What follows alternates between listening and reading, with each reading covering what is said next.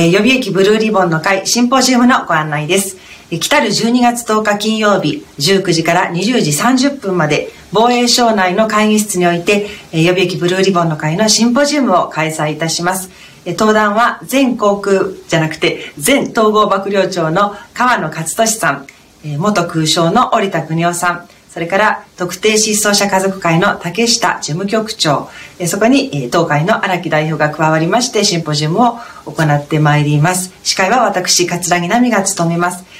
防衛省内の開催ということで申し込み完全予約制となっておりまして期限が11月30日になります。どうぞご注意ください。えー、それまでにですね、えー、どしどし多くの方にお申し込みいただければと思います。えー、詳しくは予備役ブルーリボンの会のホームページをご覧ください。それではお待ちしております。はい、えー、皆さんこんにちは。こんにちは。こんにちは。レブラ君と怪しい仲間たちの時間です。本日も出演は？はい、えー、予備役ブルーリボンの会代表の荒木和弘と幹事長の桂木奈美とレブラ君です。えー、そして本日のゲスト、先週に引き続きまして、瀬波優子さんにお越しいただきました。よろしくお願いいたします。いや今日はね、あの、もうズバリの拉致問題について聞いていきたいと思うんですが、佐波さん、この拉致問題のことはどんなふうに受け止めていらっしゃいますか？はい、あの、私自身ももう22年くらいこちらの,、あの運動に関わらせていただいておりまして、もう初期の頃からもうあのみんなで一緒にこのあこのブルーリボンがまだこういうバッジができていない時に、あのまだ布製だった時にこう布をこう丸めてピンで留めたりですとかそのぐらいの頃からずっと皆さんと一緒に、あの運動させていただいておりまして最初の一歩はどうやって始まったんですか？はい。最初の一歩は、あのこうしたあの遺骨収容の活動ですとか、あのそうした自衛隊の試験を受けたりだとか、そういったことをする中で、あの自衛隊の試験を受ける前だったかな、うんうん、もう少しの前の段階での周りの方々が、うん、あの拉致問題にずっと関わっていらっしゃって、うん、あのそれで一緒に参加することになったんです。刺激されたって感じですかね。そうなんです。で実際に、まあ、22年間か携わってきて今どんなふうに感じてますか？まず22年間続くと思わなかったのでこれだけ国民の世論が少しずつ高まっていく中で必ず解決する解決するというふうに毎年思い続けて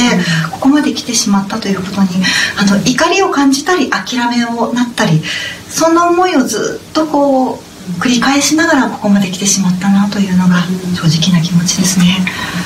で、まあね、あの先週もご紹介しましたが、佐波さんは予備自衛官でもあるんですけれども、自衛隊とその拉致問題の関わりについては何か思うところはあったりしますか？やっぱりこの自衛隊というものが日本を守るという位置づけで存在しているのですからやはりその日本の中に当然国民も含まれているわけでやはり自衛官が救出できないということに対して大きな疑問とそして憤りは感じるんですよね。それは自衛官にということではなくこの日本の制度にということなんですけれどもなぜ日本人が拉致されてそれでそれを自衛隊が救いに行けないのか。はい、あのどうしたらこの状況を変えて動かしていけると思いますか、はい、やはり一番は憲法を改正することだとは思ってはいるんですけれどもそれにはやはり膨大な時間がかかってしまうと思うんですね。ですのでまずは憲法よりも憲法の解釈なども含めて自衛隊がいけるようなそんな法解釈を作ることが大事だと思うんですよね。でこの間あの奈美さんもあの産経新聞に書いておられましたけれども、アフガニスタンの時の今回のことで自衛隊が邦人救出に行きましたよね。輸送だね。輸送に行きましたけれども、うん、そういったあの前例を作ることによっていつかきちんと自衛隊が北朝鮮まで、うん、輸送でも救出でも行けるような形にすることが大事だと思うんです。うん、であの今回というかちょっと時間経っちゃいましたけど衆院選でもあの各党が実はそのあまり話題にならなかったけれども、えー、その拉致被害者救出についてどうするかっていうこう一覧表があるんですよね。あそうなんですよで今後拉致問題にどう取り組むかという一覧表があるんですけれども、まあ、どの党ももちろんあの救出をしたいという気持ちがあるのは分かるんですね、ただやはり例えば共産党のあのどう取り組むかというアンケートなどを見ていきますとどうしても植民地支配の過去の、まあ、生産と合わせましょうというようなことも言ってまして私はなぜそこでそれを出してくるんだろうっていうことがもう本当に疑問でしかないんですね。でまあ、そうした共産党なりに、まあ、北風と太陽のように、まあ、そうしたこう対話をする中で救出しましょうというようなそんな思いがあるのかもしれませんけれども、うん、ただやっぱり私としてはそれはどうしても納得できないんです。でそれはなぜかというと例えば日本の中でもし誘拐事件なんかが起こったとしますよね、うん、でその誘拐事件の犯人がその家族と前からこう何かこう交流などがあって、うん、その家族から何かもしこう嫌な思いを受けていたと。そういうようなことがあった時にではその報道機関がその誘拐された子供さんの親御さんは過去にあったことをまずは誘拐犯に謝りましょうだとかそんなことは絶対言わないじゃないですか。もう誘拐は誘拐で犯罪だとして何個子供を救出するっていうことを第一にメディアも警察も考えると思うんですよね。なのでこの拉致問題となぜここで植民地支配の生産という言葉が出てくるのかと。ですからやはりまずは拉致問題ということを、まずは私はこう誘拐の刑事事件だとして、しっかりと外交というよりもまずは刑事事件として取り組んでいくことが大事だと本当に心から思っています。荒木さんどうですか、まあ、あの日本政府はねあの北朝鮮と交渉とすら言わない協議って言ってね、うん、誘拐犯とねあの被害者を取り返すための協議をするっていうのはまあ、最初からだからそういう気があんまりない、ということですね。そうまあこれはもう世論で変えるしかないんですよね。ちょっと今の点実は気づいてませんでした。交渉とすら言ってないんですね。協議。協議か。だからね、金正恩委員長と条件をつけずに向き合う。ええー、ね、別になんかね、にらめっこしてもしょうがないね。にらめっこで勝ったら返してもらえとこじゃないけど笑えちゃうぐらい情けない対応ですね。本当ですね。だって国内で誘拐犯がいたら、もう即犯人として扱うのに、なぜそれが外海外の人が誘拐をすると競技になってしまうのか、それが本当に信じられないですよね。なるほどねで佐波さんはあの救う会の皆さんとも活動を共にされてることがあるんですよね。はい、そうなんです。あのもう10年以上救う会埼玉の方で、うん、あの埼玉の毎年行っている集会で司会などで、うん、あの参加させていただいているんですけれども。毎年毎年その参加者さんたちの様子を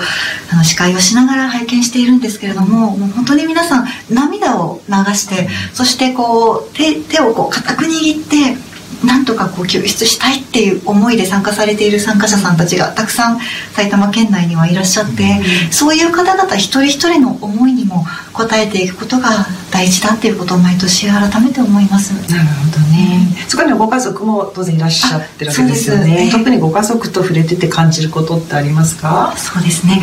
やはり今まで聞いた中で本当に皆さんいろいろなあの心のお訴えをされていてどれも一つ一つ心に突き刺さるものではあったんですがその中でも飯塚浩一郎さんのあのお話が私の中ですごく心の中に響いておりまして、飯塚さんが以前そのその飯塚あの茂雄さんと一緒にお父さんだと思って暮らしていて、ある時その海外に行くことがあって、戸籍を取り寄せた時にあの養子だということが分かってそれである時その時はもう一人暮らしされてたのかな？実家に帰った時に「あの親父ちょっと聞きたいことがあるんだけど」っていうふうに言ったらその朝食の後だったかしら新聞を読んでいた飯塚さんがパタンってこう新聞を畳んで。ちょっと外に行こうかって言って、外に出てその今までの話をしてくれたと。でその時の私の飯塚茂雄さんがこう新聞を畳んだっていうところで、あその畳む瞬間にきっとあとうとうこの時が来たかっていうことを飯塚茂雄さんも思われたのかなっていうふうに想像してしまったんですけれども、まあ、そんなふうにこう日本にいる家族一人一人の人生というものを大きく変えてしまったんだなっていうことを本当に大きく感じたんですよね。確かにそれは思いますね拉致被害者本人だけじゃなくてその帰りを待ちわびている家族の人生も本当にすっかり変えてしまってますよね。うんでもっと言うなら荒木さんのように長年この運動にもう本当に情熱をかけて、で心からの思いを込めて取り組んでおられる皆さんの人生も変えてると言っても過言ではないなと思っている情けないと思うだけだよね本当に。はい、こんな状況をね一日も早く変えていくために力を合わせていきたいと思いますのでさえさんも。そうですよねはい。よろしくはいお願いします。お願いします。あの本当に国民が外交頼みになってしまっている中、本当にこの予備役リボブルーリボンドの会として、あの救出したいという救出しようという本当に実践としてされていることが本当にすごいなっていうふうに思ってますのであの国民と一人としこの一人としてこれからもあの応援させていただきたいと思います。はい。ありがとうございます。はい、ということで、さなみさんにお話を伺いました。えーぜひ皆さんもですね、えーこの動画に、えーいいねを押していただくとともに、チャンネル登録お願いします。また、ツイッターのフォローもよろしくお願いいたします。最後までご覧いただきまして、ありがとうございました。ありがとうございました